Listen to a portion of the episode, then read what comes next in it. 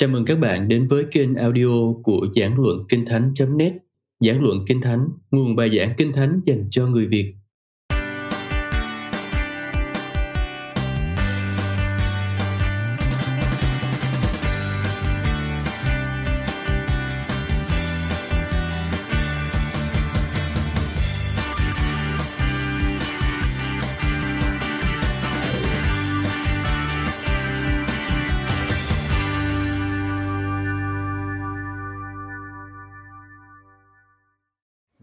Chúa Giêsu thật ra đã nói nhiều về tiền bạc hơn là về sự cứu rỗi hay sự cầu nguyện hay thiên đàng hay về bất cứ chủ đề thuộc linh nào khác. Ngài biết rằng tiền là một phần rất thực tế trong đời sống của con người. Và đó là lý do vì sao Ngài đã nói nhiều về tiền hơn bất cứ về chủ đề nào khác. Về cơ bản thì tiền là một sự tiện lợi. Đó là lý do tại sao tiền được phát minh ra. Các cộng đồng nhỏ hơn trước đó đã thực hiện trao đổi hàng hóa bằng bơ. Chẳng hạn bạn sản xuất được nhiều bơ và người khác thì sản xuất được nhiều thịt.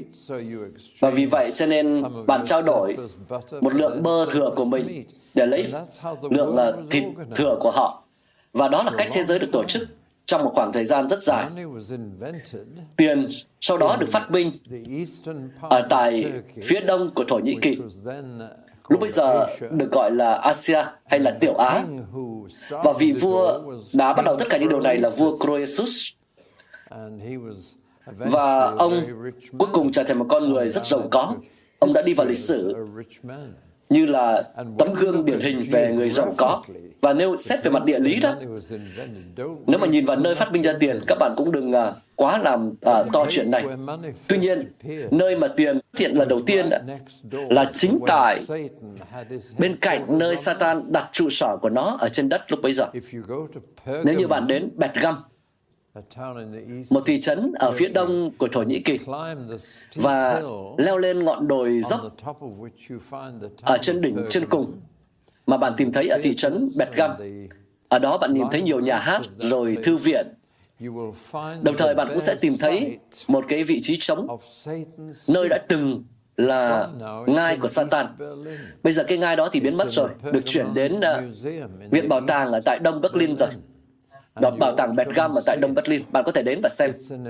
Và thực sự là một cảnh trạng khó tin một cái đền thờ rất huy hoàng, có thể nói cho vị vua của tất cả các vị thần. Và nó có hình dạng của một chiếc ghế bành khổng lồ. Có các cái bậc cầu thang dẫn lên đó, cao bằng các bậc thang ở đây, ở trong khán phòng này.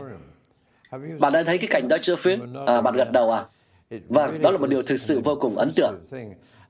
Và ở giữa khi bạn đã leo lên các bậc thang, có những cột ở ba mặt, giống như một chiếc ghế bành rất lớn, hình dạng thì giống ghế mà tôi đang ngồi đây. Và giữa là bàn thờ, nơi người ta đốt lửa cho thần rớt cả ngày lẫn đêm. Đỉnh của ngọn đồi đồi này cao hơn vùng đất hiện đại khoảng 1.000 mét và cách hàng xa hàng dặm đã có thể nhìn thấy rồi. Và từ trên đỉnh thì bạn cũng có thể nhìn được thấy rất xa. Và đó chính là nơi mà Satan đặt trụ sở chính của nó. Satan không thể ở khắp mọi nơi trong cùng một lúc. Nó tất nhiên có các cái nhân viên của nó ở khắp mọi nơi. Nhưng đó là nơi mà Satan đã đặt trụ sở và thời Tân ước đang được viết. Và khi bạn nghiên cứu các lá thư gửi cho bảy hội thánh ở trong sách Khải Huyền, Chúa đã gửi thư cho hội thánh tại Bệt Găm và nói rằng ta biết nơi ngươi ở đâu là nơi mà Satan ở ở nơi mà có ngai của Satan. Và khi bạn nghiên cứu sáu các lá thư khác đó, thì bạn sẽ thấy đặc điểm của các hội thánh đó có liên quan mật thiết với cái khoảng cách địa lý đến trụ sở của Satan. Đó là một điều khá hấp dẫn. Hai hội thánh gần nhất với trụ sở của Satan, cả hai đều bị hư hỏng từ bên trong. Hai hội thánh tiếp theo thì đang chịu khổ vì đức tin của họ. Đó là hai hội thánh duy nhất mà Chúa Giêsu không đưa ra lời chê trách. Nhưng mà họ gặp phải nhiều áp lực từ phía bên ngoài hội thánh. Hai hội thánh xa Satan nhất thì một hội thánh đã mất mất tình yêu ban đầu, còn hội thánh kia trở nên lạnh nhạt. Và như vậy, tình trạng của các hội thánh có liên quan trực tiếp đến khoảng cách địa lý của hội thánh tới trụ sở của Satan. Tôi không nghĩ rằng trụ sở của Satan bây giờ còn ở đó. Toàn bộ cái cơ sở đó đã được rời đi về Đông Berlin bởi một nhà khảo cổ học người Đức.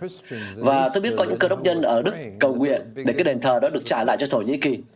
Vì họ tin rằng cái việc chuyển đền thờ đến đó thì sẽ gây ảnh hưởng xấu cho Berlin. Và điều đó đã diễn ra trước hai cuộc thế chiến. Điều này thật là thú vị. Dù sao, các bạn cũng không nên uh, suy nghĩ quá nhiều về chuyện này. Tôi chỉ thấy đó là một điều thú vị và tôi muốn chia sẻ với mọi người thôi. Nhưng bây giờ thì chúng ta đi tiếp tục ở vào cái chủ đề của chúng ta. Như vậy là tiền đã được phát minh tại đó, ngay bên cạnh trụ sở chính của Satan ở tại Beth vào thời đó. Và nếu như bạn hỏi tôi bây giờ trụ sở chính của Satan là ở đâu, bây giờ thì tôi không biết. Tôi khá chắc chắn là nó không ở Beth nữa. Nhưng đó là khu vực vô cùng quan trọng trong thời Tân Ước. Đó là nơi có trận chiến lớn nhất giữa hội thánh và thế gian, giữa hai nền văn hóa đã diễn ra tại đó. Và nếu như trận chiến ở đó mà hội thánh bị thua đó, thì hội thánh sẽ bị mất, sẽ bị hư mất. Và vì vậy cho nên Chúa Giêsu đã viết những lá thư duy nhất của Ngài đến những hội thánh ở tại khu vực cụ thể đó, nơi mà văn hóa Hy Lạp và văn hóa La Mã đã giao thoa và có nhiều những cái sự thần bí ở phương Đông tại đó. Nó nằm ngay tại trên đường lớn giữa Roma và Ba Tư. Và đó là một khu vực vô cùng quan trọng, nơi mọi thứ có sự giao thoa, kinh doanh, thương mại, mọi thứ xảy ra tại đó. Và bạn càng nghiên cứu về khu vực đó, bạn càng thấy khu vực đó quan trọng như thế nào. Và tiền đã được phát minh tại khu vực đó. Vâng, tiền vốn đơn giản chỉ là một sự tiện lợi. Bởi vì rõ ràng mang theo rất nhiều bơ để đổi lấy một ít thịt thì không phải là thuận tiện, đúng không? Và thế giới sớm nhận biết rằng để có thương mại thì cần một điều gì đó khác. Cần tiền. Tiền không chỉ là dễ dàng vận chuyển hơn và chuyển từ nơi này đến nơi khác. Như vậy, thương mại uh, giao dịch có thể tiếp tục. Nhưng mà tiền cũng còn dễ dàng được tích lũy hơn. Tích lũy hơn. Và khi các bạn uh, tích lũy hàng hóa của bạn đó, thì sâu bọt và rỉ sét có thể tấn công. Luôn có sự phân hủy trong mọi thứ vật chất, vật lý. Nhưng mà tiền cho bạn có sức mạnh, khả năng để tích lũy. Và tôi e rằng tiền cũng cho bạn quyền lực nữa. Tiền là quyền lực, là sức mạnh. Và chúng ta đã học đầy đủ đó. Uh, mặc dù có cái giá phải trả, tiền biết nói đó không phải bằng uh, giọng nói vật lý. nhưng mà tiền nó cũng nói lên rất nhiều điều. Và một điều vô cùng quan trọng là các nhân phải biết quản lý biết xử lý tiền bạc một cách đúng đắn. đặc biệt là những người mà quản lý và xử lý nhiều tiền bạc ấy thì phải làm sao để cho nó nói cái ngôn ngữ của cơ đốc? Tôi sẽ xem xét điều đó một cách chi tiết hơn. ai đó có nói Hãy cho tôi xem tài khoản ngân hàng của bạn trong vòng vài năm gần đây và tôi sẽ cho bạn biết bạn là một cơ đốc nhân như thế nào. Đó thực sự là một thách thức khá lớn. Có lẽ bài kiểm tra tốt nhất về tình yêu của chúng ta đối với Chúa Giêsu chính là qua cách xử lý tiền bạc của chúng ta, dù đó là lượng nhỏ hay lượng lớn. Ngày hôm qua chúng ta đã nói về công việc nhưng uh, nhiều người đi làm là để có tiền. Và tôi đã nói với bạn rằng điều đó là hoàn toàn hợp lý, hợp pháp. Theo như Kinh Thánh, đi làm và kiếm tiền cho bản thân, cho những người đang phụ thuộc vào bạn và cho những người nghèo là điều hoàn toàn hợp lý. Và đó cần phải là mong ước của mọi cơ đốc nhân. Nhưng bây giờ như tôi đã nói, Chúa Giêsu đã nói nhiều về tiền hơn bất kỳ về một chủ đề thuộc linh nào khác. Và trong Tân ước có nhiều điều về tiền hơn là cơ đốc nhân tưởng. Nhưng trước khi chúng ta xem Kinh Thánh nói gì về tiền bạc, chúng ta cần phải xem xét vị trí của tiền trong nền kinh tế phương Tây của chúng ta. Tôi bao gồm cả Singapore trong nền kinh tế phương Tây, bởi vì Singapore cũng đã thuộc về một phần của thế giới văn hóa phương Tây. Và thành thật mà nói, tôi đã không đến nhiều quốc gia mà thấy có nhiều của cải mà khi bạn đi nhìn xung quanh đất nước của các bạn, có vẻ như có rất nhiều tiền ở đây. Và các bạn cũng đã chi rất nhiều để thu hút uh, những vị khách du lịch. Và ngược lại, đó cũng là cái nguồn thu nhập chính của các bạn. Các bạn từng là một quốc gia nhỏ với ít tài nguyên thiên nhiên.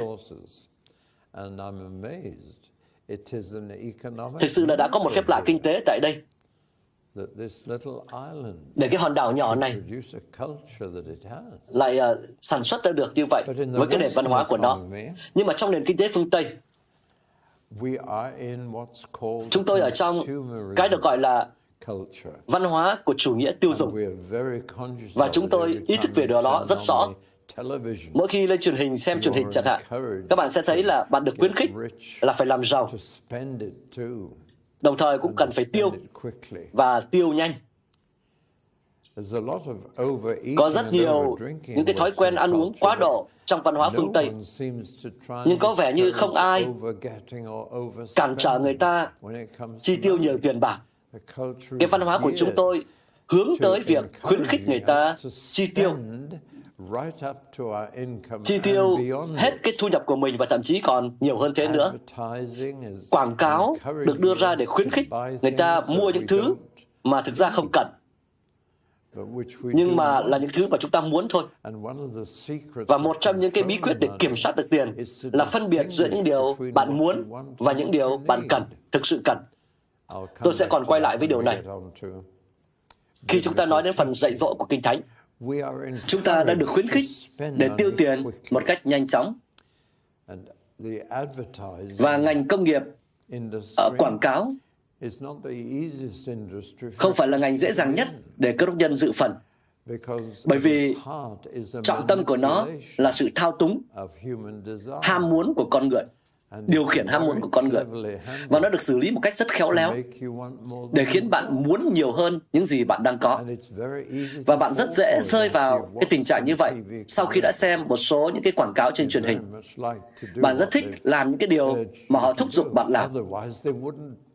Nếu không thì họ đã không quảng cáo trên TV nếu như nó không thay đổi cái ờ, khẩu vị và thói quen của con người Người ta đã trả rất nhiều tiền để có được quảng cáo vì điều đó, bởi vì họ biết rằng quảng cáo có thể thay đổi cái thói quen của con người và khiến cho họ muốn nhiều hơn những cái điều họ cần trong cuộc sống.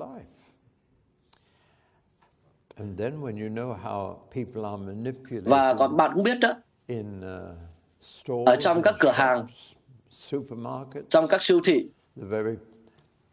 người ta cũng rất dễ bị thao túng. Người ta đặt hàng hóa ở những cái vị trí nhất định, khơi lên trong bạn cái ước muốn khiến bạn muốn mua.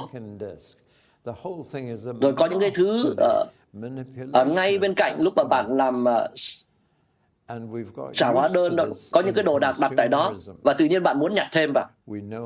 Và như vậy chúng ta đã rất quen với điều này trong chủ nghĩa tiêu dùng. Chúng ta biết cách bán hàng cách khuyến khích người mua hàng bốc đồng để rồi cuối cùng bạn ra khỏi cửa hàng. nhiều hơn là những gì bạn dự định mua. Rất dễ bị tóm, bị rơi vào trong một cái nền văn hóa với cái chủ nghĩa tiêu dùng như vậy. và nó đang ở xung quanh tất cả chúng ta. Vì vậy cho nên nhiều người sống làm được bao nhiêu là tiêu bấy nhiêu đó và thậm chí còn tiêu quá hơn thu nhập của họ. chúng ta được khuyến khích lặp đi lặp lại là hãy tiêu tiền trước khi chúng ta nhận được tiền trong cái văn hóa tín dụng này. và có một cái bẫy ở đó bởi vì nó giả định rằng thu nhập của bạn sẽ tiếp tục được gia tăng trong cùng một cái mức bạn tiêu. Và bạn cũng nghĩ như vậy. và rằng là rồi mình sẽ kiếm tiền để trả lại được và sau đó có thể có những thứ xảy ra vượt quá tầm kiểm soát của chúng ta và chúng ta không có thể trả lại những gì chúng ta thực ra là đã vay với cái lãi suất rất cao khi sử dụng thẻ tín dụng. Và các xã hội ngày nay có thể nói là đang sống trên nợ nần. Rất nhiều cá nhân và nhiều cái xã hội mà họ đang sống trong đó. Tôi đang sống ở trong một đất nước cũng đang sống trên nặng nợ nần. Chúng tôi đang vay nợ của con cháu của chúng tôi mà không có sự đồng ý của con cháu chúng tôi. bằng cách là sống trong những cái món nợ của quốc gia. và con cái của chúng tôi sẽ phải trả lại chúng các cháu cháu chắc nữa sẽ phải trả. nhưng chúng tôi dường như không có lương tâm lắm về chuyện này về chuyện vay nợ mà không có sự đồng ý của con cháu của chúng tôi vì sao vậy? Bởi vì ở Anh đó, chính phủ của chúng tôi đang vay một nghìn bảng Anh trên đầu mỗi người Anh để duy trì cái mức sống hiện tại của chúng tôi. Và như vậy, một cơ đốc nhân ở Anh không thể không sống trong cảnh nợ nần và quốc gia này đang vay nợ để duy trì mức sống mà chúng tôi đã quá quen thuộc rồi. Tôi chỉ đang cố gắng để nói sự thật thôi đấy nhé. Và sự suy thoái đã ảnh hưởng đến cả một quốc gia. Và do đó, kinh tế đã trở thành một yếu tố chính trong các cuộc bầu cử của chúng tôi. Nói một cách đơn giản là người ta luôn luôn muốn để trở nên giàu có hơn. Chúng tôi đã quá quen với một cái tiêu chuẩn sống nhất định mà nó phải gia tăng liên tục trong những năm qua. Và về cơ bản, người ta bỏ phiếu cho một chính phủ mà tiếp tục nâng cao mức sống của người dân.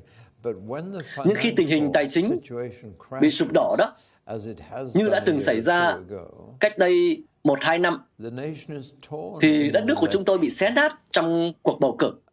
Một mặt, người ta muốn mức sống tăng lên. Nhưng mặt khác, có những con người có đủ bản lĩnh, đủ ý thức là những người sẽ bỏ phiếu cho một chính phủ tìm cách để giảm nợ quốc gia. Và tôi nghĩ điều này thực sự đã xảy ra tại cuộc bầu cử cuối cùng của chúng tôi. Liệu chính phủ hiện tại của chúng tôi có tiếp tục thực hiện những gì họ đã hứa hay không? Thì cũng còn phải đợi. Nhưng điều đã xảy ra, đó là mức sống của mọi người đã bị giảm xuống. Và càng giảm, thì người ta lại càng cảm thấy muốn ít bỏ phiếu cho một cái chính phủ đang muốn giảm các món nợ quốc gia. Và cho bây giờ chúng tôi đang bị răng xé giữa hai cái điều đó. Đằng sau tất cả những điều này, có thể nói đó là một lời nói dối lớn. Và chúng ta cần phải chốt cái điều này ngay lập tức. Có một sự lừa dối lớn ở đây. Đó là bí quyết của hạnh phúc, đó là tiền. Và đó là một sự nói dối lớn, lời nói dối lớn, bởi vì nó không phải là sự thật. Cái điều mà nhưng mà cái điều mà chúng ta thực sự muốn đó là sự tự do, sự an ninh, quyền lực, sự tôn trọng. Và tất cả những cái đó đều đòi hỏi tiền. Theo cái lời nói dối lớn này là để có những cái đó cần phải có tiền. Và lời nói dối lớn đứng đằng sau bộ môn cờ bạc, rồi quảng cáo, nó nói rằng bạn có thể giàu có một cách nhanh chóng mà không cần nỗ lực nào khác ngoài việc mua một cái tấm vé số. Và bởi vì người ta rất là muốn được an ninh, muốn được tự do, được tôn trọng và có quyền lực. Cho nên họ làm theo những điều quảng cáo đó, luôn tập trung vào một vài người chiến thắng hiếm hoi mà không bao giờ phỏng vấn những người thua cuộc. Nhưng như tôi đã giải thích trước đó đó, cờ bạc là thực chất đang cố gắng được hưởng lợi trên sự mất mát của người khác. Và có một số khía cạnh của tiền bạc mà tôi muốn nói tới theo sự dạy dỗ của Kinh Thánh. Thứ hết là làm sao để có tiền. Thứ hai đó là giữ tiền như thế nào. Và thứ ba là tiêu tiền ra sao, ban cho ra sao. Và Kinh Thánh có nhiều điều để nói về tất cả những điều đó. Cho nên có thể nói Kinh Thánh khá là toàn diện, khá là đầy đủ khi nói đến tiền bạc. Trước hết, chúng ta hãy nói về việc kiếm tiền. Nguyên tắc cơ bản, làm sao để có tiền, để cơ đốc nhân có tiền, đó là phải đi kiếm tiền thôi. Làm để có tiền. Và vì vậy cho nên chúng ta cần phải trao đổi đồ đạc hoặc dịch vụ với cái giá trị tương đương với số tiền mà chúng ta nhận được. Và đó chính là cách để kiếm tiền. Nhận được tiền từ những cái người được hưởng lợi từ lao động của bạn từ hoạt động của bạn. Và đó là bổn phận cơ bản của cơ đốc nhân, là kiếm tiền nếu như bạn có khả năng để làm điều đó. Tôi đã nói với bạn trước đó rằng thất nghiệp là một thứ tệ nạn mà chúng ta cần phải chiến đấu để chống lại. Bởi vì có rất nhiều người có thể làm việc nhưng mà không có cơ hội để làm việc. Thì uh, trường hợp Singapore của các bạn thì không phải như vậy đúng không? Có vẻ như ở chỗ các bạn có nhiều việc hơn nhiều người. Nhưng mà đa số các quốc gia khác trên thế giới đó, thì không có đủ việc làm. Vì vậy cho nên cái việc kiếm tiền trở thành một điều khó khăn đối với nhiều người, mặc dù họ muốn kiếm tiền một cách chính đáng. Nhưng uh, rõ ràng là chúng ta không nên kiếm tiền bằng cách phải trả giá tổn hại cho thân thể, trí óc hoặc tinh thần. Nếu như chúng ta gây tổn hại cho bất cứ điều gì trong ba điều đó, thì tôi cho rằng đó là điều Đức Chúa Trời không chấp thuận, không phê chuẩn. Hoặc có thể nói thêm như thế này, nếu như chúng ta được tuyển dụng vào một công việc làm tổn hại cho cơ thể của người khác, cho tâm trí hoặc cho tinh thần của người khác, thì chúng ta cần phải nghĩ lại tức là không nên làm công việc đó. Và tất nhiên như tôi đã đề cập với các bạn trước đây, à, những cái việc làm trái đạo đức hoặc là bất hợp pháp là không dành cho cơ đốc nhân. Buôn bán ma túy, buôn bán tình dục, tất nhiên là không được rồi. Còn những việc bất hợp pháp thì sao? Vâng, cần có sự làm việc tuân thủ luật pháp và không làm những cái việc bất hợp pháp. Và tôi e rằng có rất là nhiều những cái việc bất hợp pháp. Ở ví dụ rất rõ ràng rằng trong Roma chương 13 nói rằng chúng ta cần phải nộp thuế. Tránh thuế và trốn thuế là hai việc khác nhau. Nhưng mà ranh giới giữa chúng là rất là tinh vi và không được rõ ràng lắm. Gần đây, tôi đã ở một cái quốc gia, tôi sẽ không nêu tên quốc gia này, nơi một cơ đốc nhân đã chia sẻ với tôi về vấn đề này. Anh ta đang làm việc với cái mức lương trung bình. Nhưng mà đất nước đó là đất nước mà người ta khắp mọi nơi đều muốn trốn thuế. Không ai khai thuế một cách trung thực cả. Tất cả mọi người đều tìm cách để trốn thuế. Đây giống như là một cái trò chơi với chính phủ vậy. Và vì vậy, cho nên tất cả mọi người uh, đều trốn thuế. Và họ đã đặt một cái mức thuế thu nhập cao hơn nhiều so với mức cần thiết. Biết rõ ràng rằng Người công dân bình thường sẽ chỉ kê khai một nửa thu nhập của họ thôi. Và vì vậy cho nên chính phủ hướng tới cái thực tế đó. Cho nên họ nâng cao cái mức thuế thu nhập. Nhưng mà bất kỳ ai bây giờ mà muốn trung thực và khai toàn bộ thu nhập của mình, thì cái hóa đơn thuế thu nhập của họ sẽ tăng gấp đôi so với đáng lẽ uh, cần phải có. Và như vậy một cơ đốc nhân theo Chúa với mức độ công việc bình thường nói rằng nếu như tôi trung thực trong việc khai thuế đó, thì tôi sẽ không còn đủ khả năng sống nữa. Anh ta có một câu hỏi như vậy. Bây giờ thực sự là một tình huống khó xử. Tôi hỏi, thế tại sao bạn không đủ khả năng sống? Bởi vì cái thuế thu nhập ấy, mà chính phủ đưa ra lại dựa trên việc là người ta sẽ không khai trung thực. Bởi vậy cho nên họ đặt cao hơn nhiều. Và chính phủ biết cái điều đó.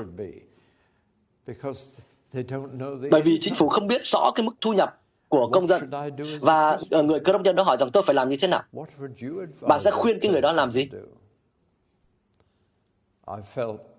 Tôi cảm thấy thật là khó xử. Nhưng tôi đã khuyên anh ta là hãy trung thực và hãy tin cậy Chúa và phần còn lại. Nhưng cái điều đó nói thì dễ và tôi biết rằng làm mới khó hơn nhiều. Nhưng tôi nói rằng tôi nghĩ rằng đó là điều cơ đốc nhân cần phải làm. Và nếu mọi cơ đốc nhân ở đất nước này đều làm điều đó. Có lẽ chính phủ sẽ thay đổi ý về cách đánh thuế uh, thu nhập cá nhân chăng? Nhưng điều đó có nghĩa là anh ta phải tin cậy Chúa nhiều hơn từ trước đến giờ. Bởi vì sẽ có quá nhiều thu nhập của anh ta, cái thu nhập hợp pháp của anh ta sẽ bị mất do khai thuế trung thực. Nhưng một điều rõ ràng là bạn cần phải nộp thuế. Roma chương 13, hãy đọc kỹ mà xem. Bạn ở đó có trách nhiệm cần phải cầu nguyện cho chính phủ. Và đó là đang nói đến một cái chính chế độ độc tài của một đế quốc La Mã. Người ta nói rằng, cha, tôi sẽ cầu nguyện cho những người mà tôi đã bầu cử cho. Nhưng bạn thấy đó, thời đó, ở đây, người ta được nói rằng phải cầu nguyện cho những người mà không phải do dân chúng bầu đâu. Dân chúng thời đó đâu có sự lựa chọn riêng của họ. Vẫn phải cầu nguyện và vẫn phải đóng thuế. Và thuế La Mã là khá nặng. Mặc dù vậy, họ vẫn được khuyến khích là cần phải vui lòng nộp thuế. Có những công việc khác là những công việc bất hợp pháp. Tôi nghĩ rằng có một số cái giao dịch hàng hóa đặc biệt là giao dịch tiền tệ đã trở nên rất gần với lại việc đánh bạc một cách chuyên nghiệp và đáp ứng ba điều kiện về thế nào được coi là cờ bạc mà tôi đã đưa ra với các bạn. Tôi nhắc lại nhé, bởi vì chúng khá quan trọng. Sẽ là cờ bạc nếu như có cái cuộc trao đổi tiền mà không trao đổi hàng hóa hoặc dịch vụ. Đó là tiêu chí thứ nhất. Thứ hai, đó là tiền nhận được bằng cách tạo ra một cái rủi ro không cần thiết. Trước khi làm cái thương vụ đó, bạn không có cái nguy cơ bị mất tiền. Nhưng mà bạn tham gia rồi và bạn có nguy cơ bị mất tiền. Thứ ba, đó là khi bạn được hưởng lợi nhờ người khác bị mất mát và cờ bạc sẽ được coi là cờ bạc chỉ khi có cả ba cái tiêu chí đã được đáp ứng. Nhưng tôi biết rằng có một số những công việc mà cả ba, ba điều đó, ba yếu tố đó đều có cả. Và một cơ đốc nhân không nên dự phần vào một cái dạng công việc như thế.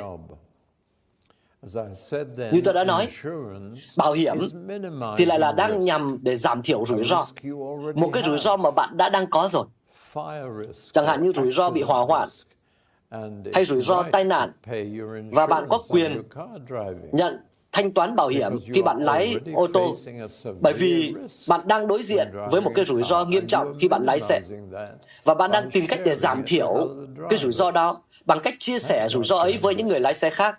Thì đó không phải là cờ bạc À, bởi vì tôi biết rằng một số người cũng bị nhầm lẫn về chuyện này.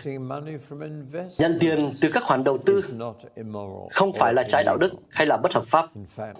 Thực tế, trong tiết trước, tôi đã đọc về việc Chúa Giêsu khuyên ai đó gửi tiền vào ngân hàng và được hưởng lợi từ điều đó.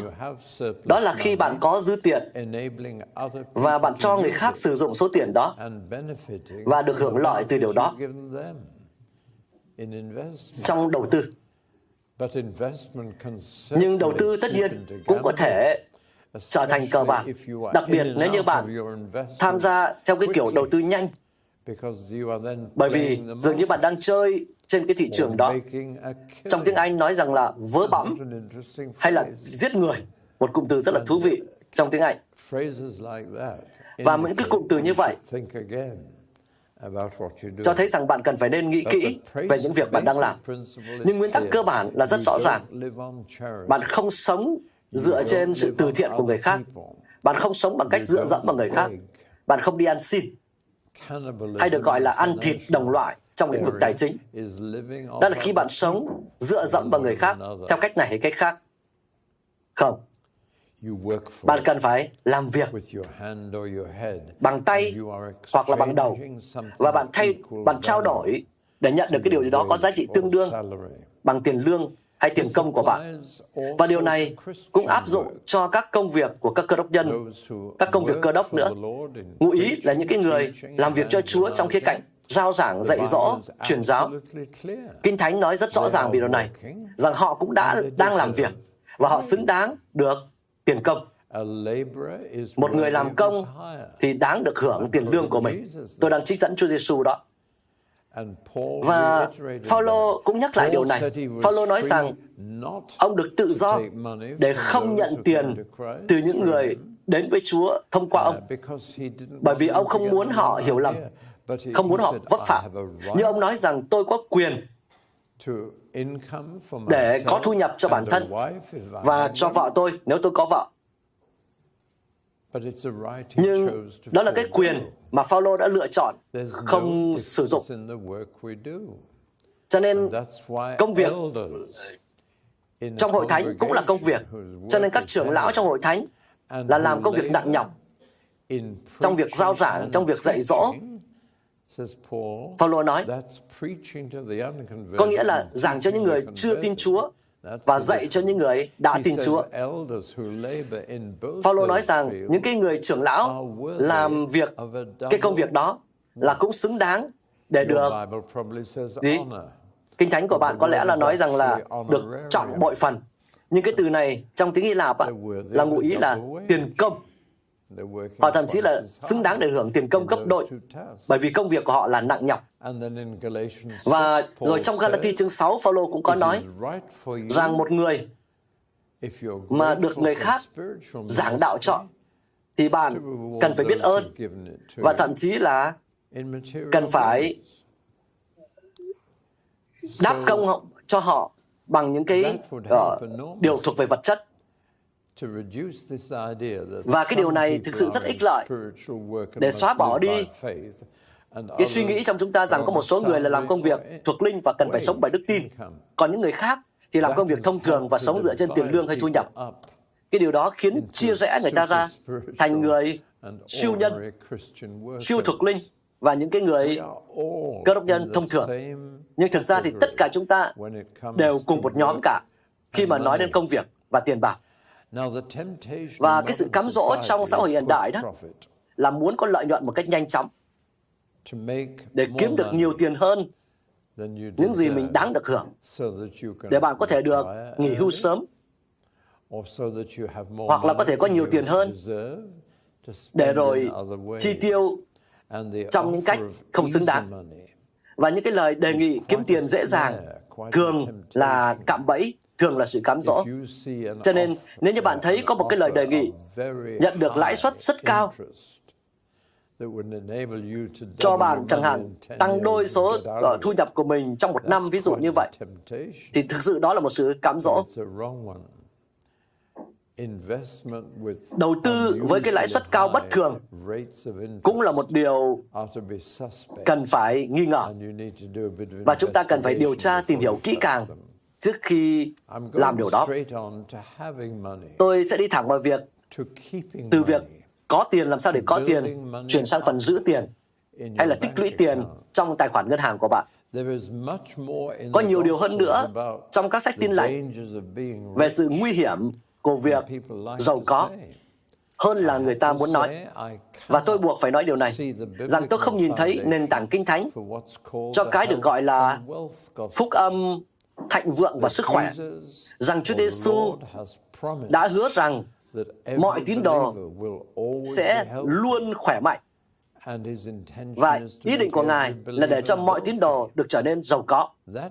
Sự dạy dỗ như vậy được xây dựng trên một số nền tảng rất yếu ớt trong một vài câu kinh thánh, câu chỗ này, câu chỗ kia, mà được giải nghĩa theo một chiều.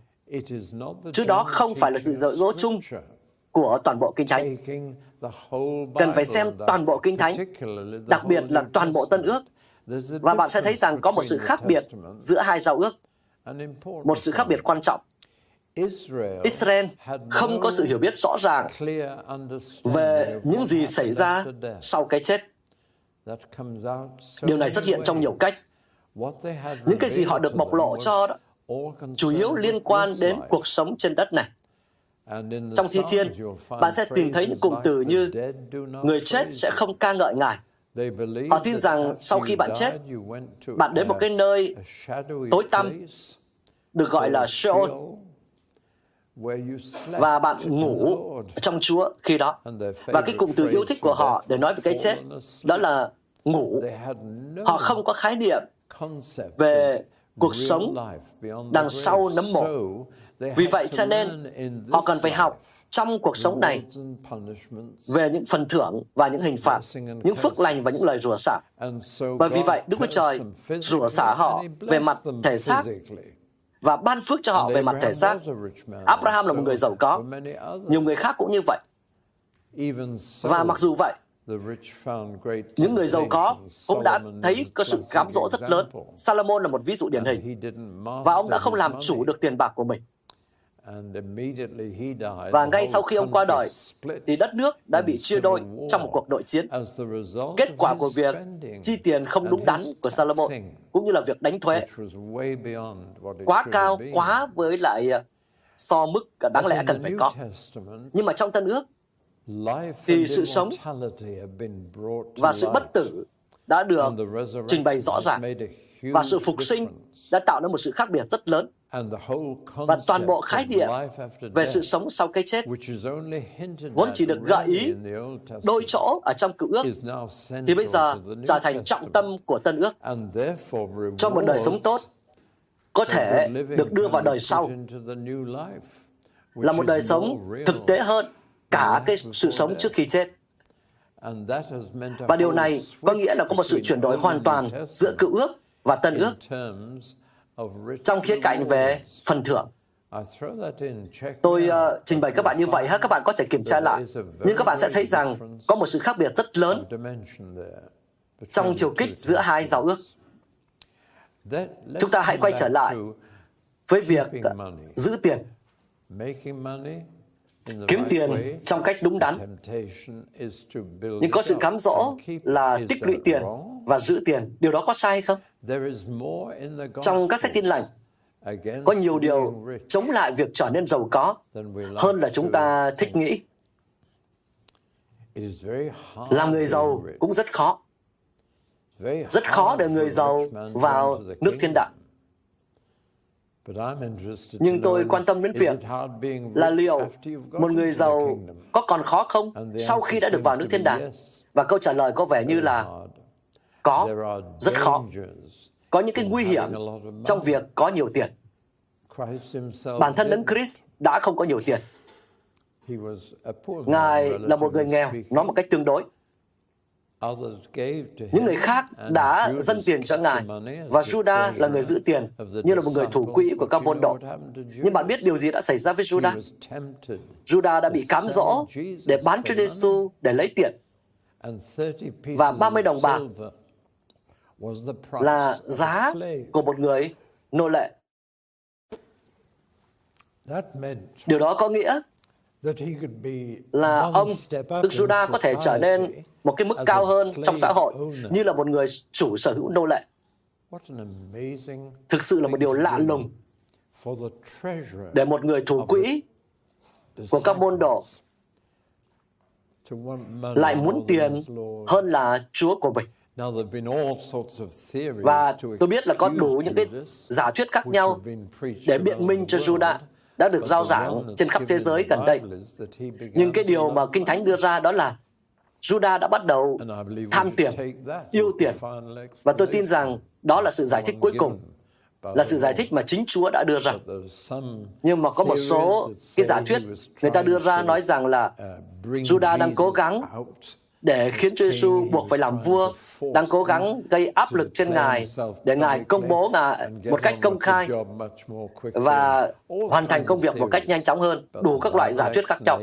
Nhưng mà cái giải, sự giải thích của Kinh Thánh đó là tiền đã trở nên quá quan trọng đối với Judah. Và những người thủ quỹ của các hội thánh cũng đã được biết đến là có rất nhiều người đã làm điều tương tự. Cho nên xử lý tiền bạc không phải là một điều dễ dàng bởi vì nó mang theo mình sự cám dỗ, nhiều sự cám dỗ. Và có rất nhiều, có rất nhiều những địa chỉ kinh thánh nói một cách uh, thiện cảm đối với người nghèo.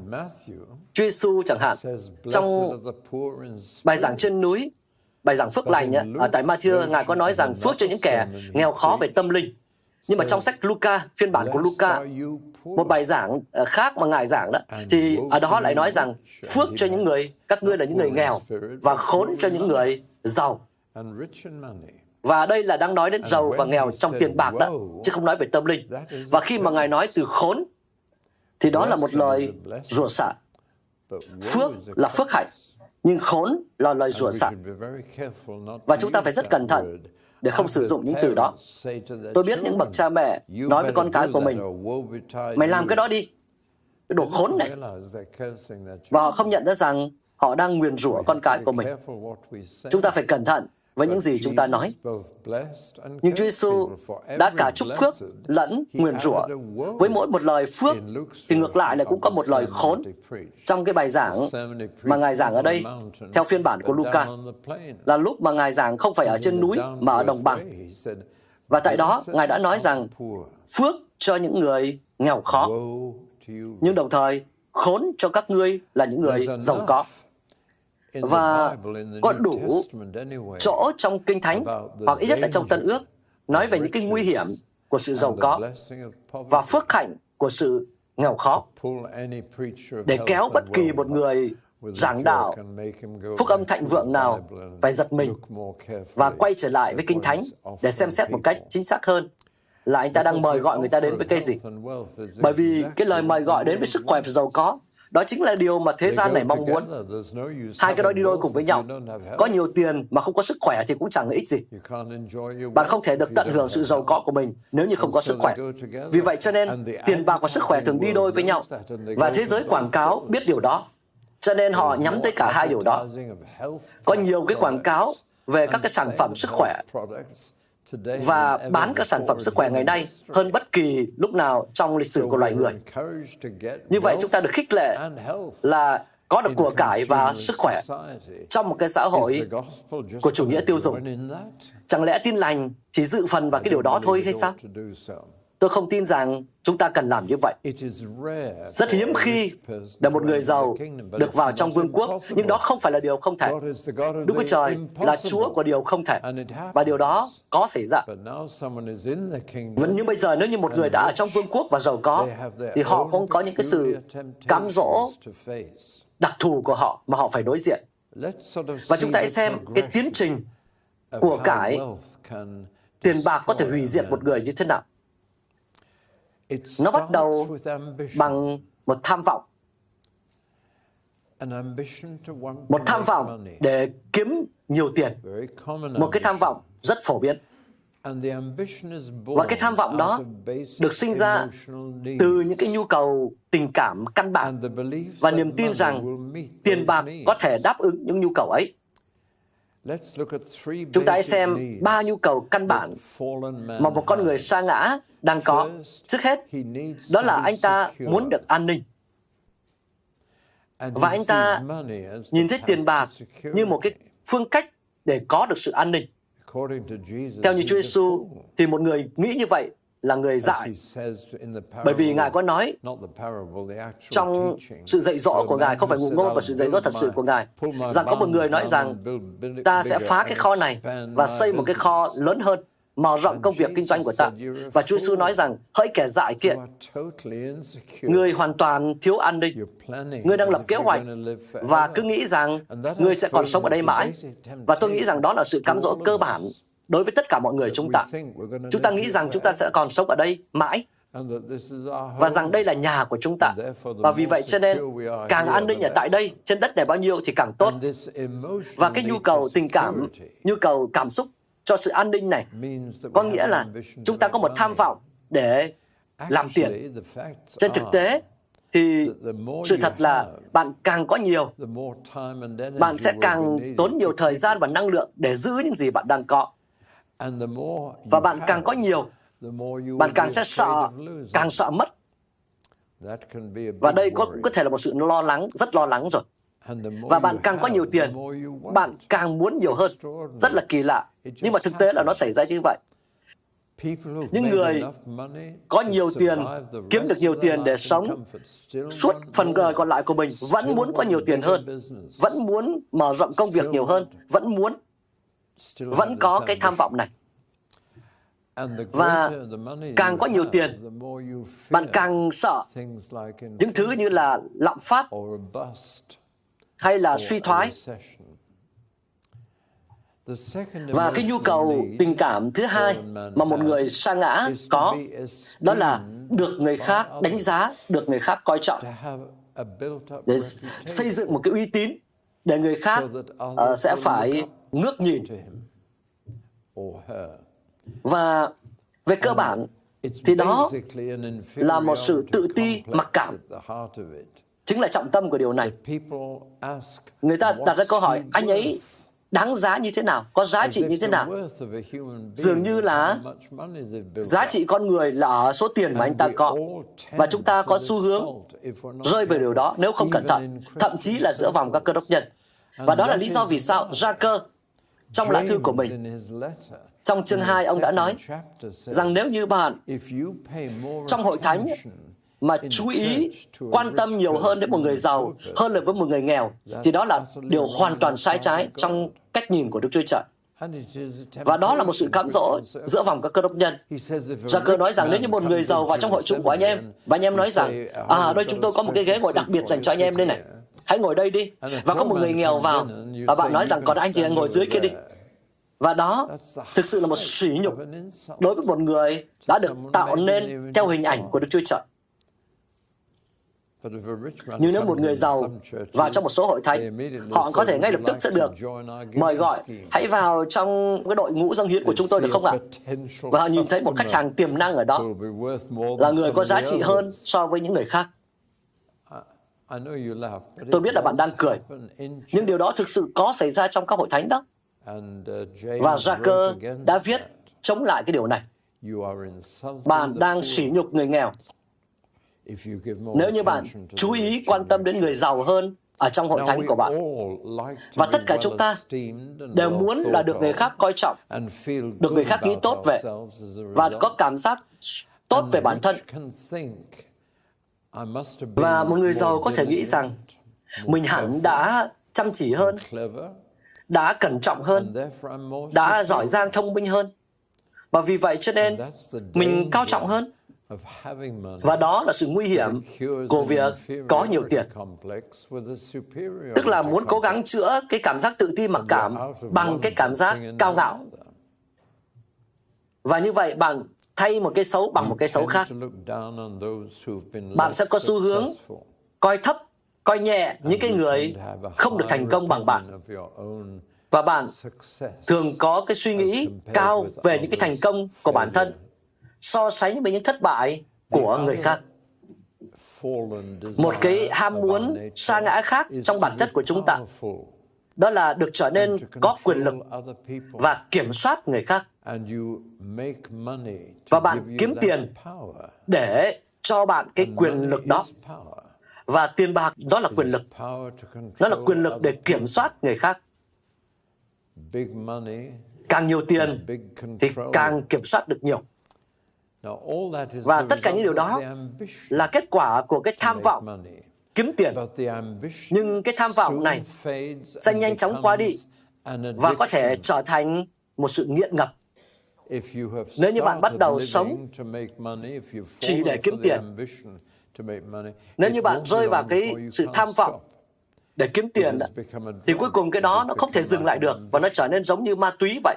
Nó trở nên như bị nghiện vậy. có một người ở tại anh uh, kiếm được tiền bằng cách là buôn bán gia súc mua và bán gia súc. và cuối cùng anh ta gặp phải rất nhiều áp lực vô cùng căng thẳng và anh ta bị suy sụp và anh ta đã đến với một vị bác sĩ, à, bác sĩ uh, tư đặc biệt, tại vì anh ta có tất nhiên là có tiền để làm điều đó. Và bác sĩ tư đó nói rằng là anh cần phải tạm nghỉ công việc, anh phải đi nghỉ ngay. và nghỉ ngơi hoàn toàn nha. Và anh ta quyết định đi đến một cái uh, khách sạn rất nổi tiếng ở miền uh, Tây Nam của nước Anh. Và khi anh ta đang ở bàn lễ tân của khách sạn đó, anh ta nói với cái người đàn ông đằng sau quầy lễ tân, à, cậu có biết ở đây có ai bán gia súc không? Anh ta đã trở nên một người nghiện. Anh ta không thể làm gì được nữa.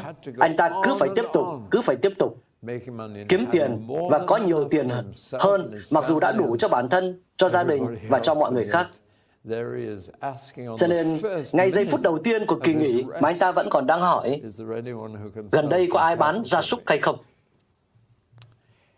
Nó có thể trở thành một nỗi ám ảnh, một cái động lực dục dã ở bên trong và khiến cho bạn cứ tiếp tục, cứ tiếp tục sau khi đã kiếm được tất cả những số tiền bạn có, bởi vì bạn không thể dừng lại được.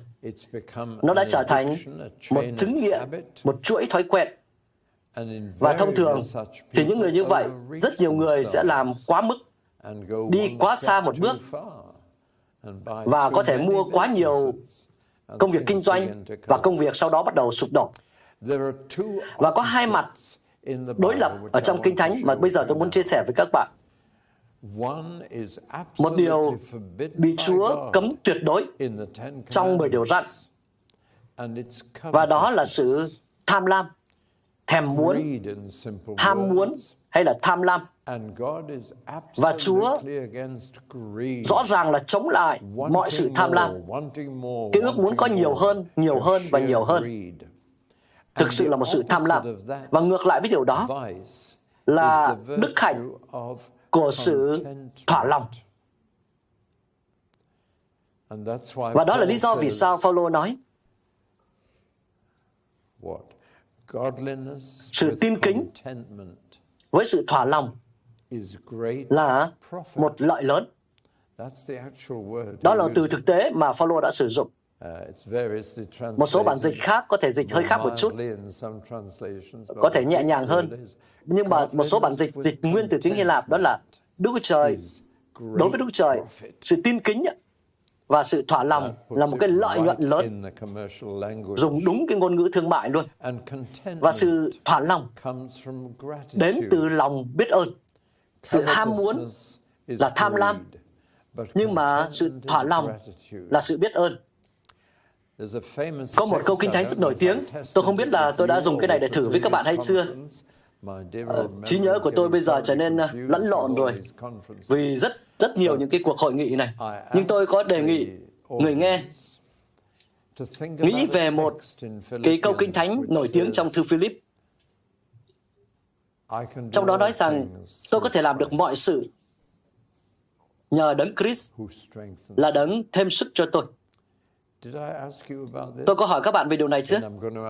Chưa, thế thì tôi sẽ hỏi nhé. Tôi muốn tất cả các bạn nghĩ về một điều mà bạn có thể làm nhờ đấng Christ là đấng thêm sức cho bạn mà bạn không thể làm được nếu như không có Ngài. Hãy nghĩ về bất cứ điều gì bạn muốn mà bạn nghĩ rằng mình có thể làm nhờ đấng Christ là đấng thêm sức cho bạn. Hãy tạm dừng uh, một chút khi bạn đang suy nghĩ về điều đó nhé.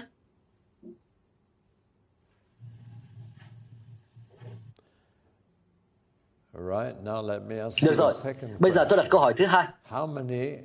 Bao nhiêu người cho các bạn có nghĩ đến tiền? Một, vì bạn nghe tôi giảng rồi đúng không? Có ai khác không? Có ai khác nghĩ về tiền không? Bạn đã. Tốt. Ba. Chỉ vậy thôi sao? Câu kinh thánh đó thực ra là về tiền. Các bạn vừa nghe xong bài giảng được phát trên kênh audio của giảng luận Kinh Thánh. Kênh nhằm cung cấp cho các tín hữu và tôi tớ Chúa người Việt những bài giảng chọn lọc của các diễn giả kinh điển trong những thời đại khác nhau. Để biết thêm thông tin về chúng tôi, xin vui lòng truy cập trang web giảng luận kinh thánh.net. Xin chào và hẹn gặp lại các bạn trong những bài giảng tiếp theo.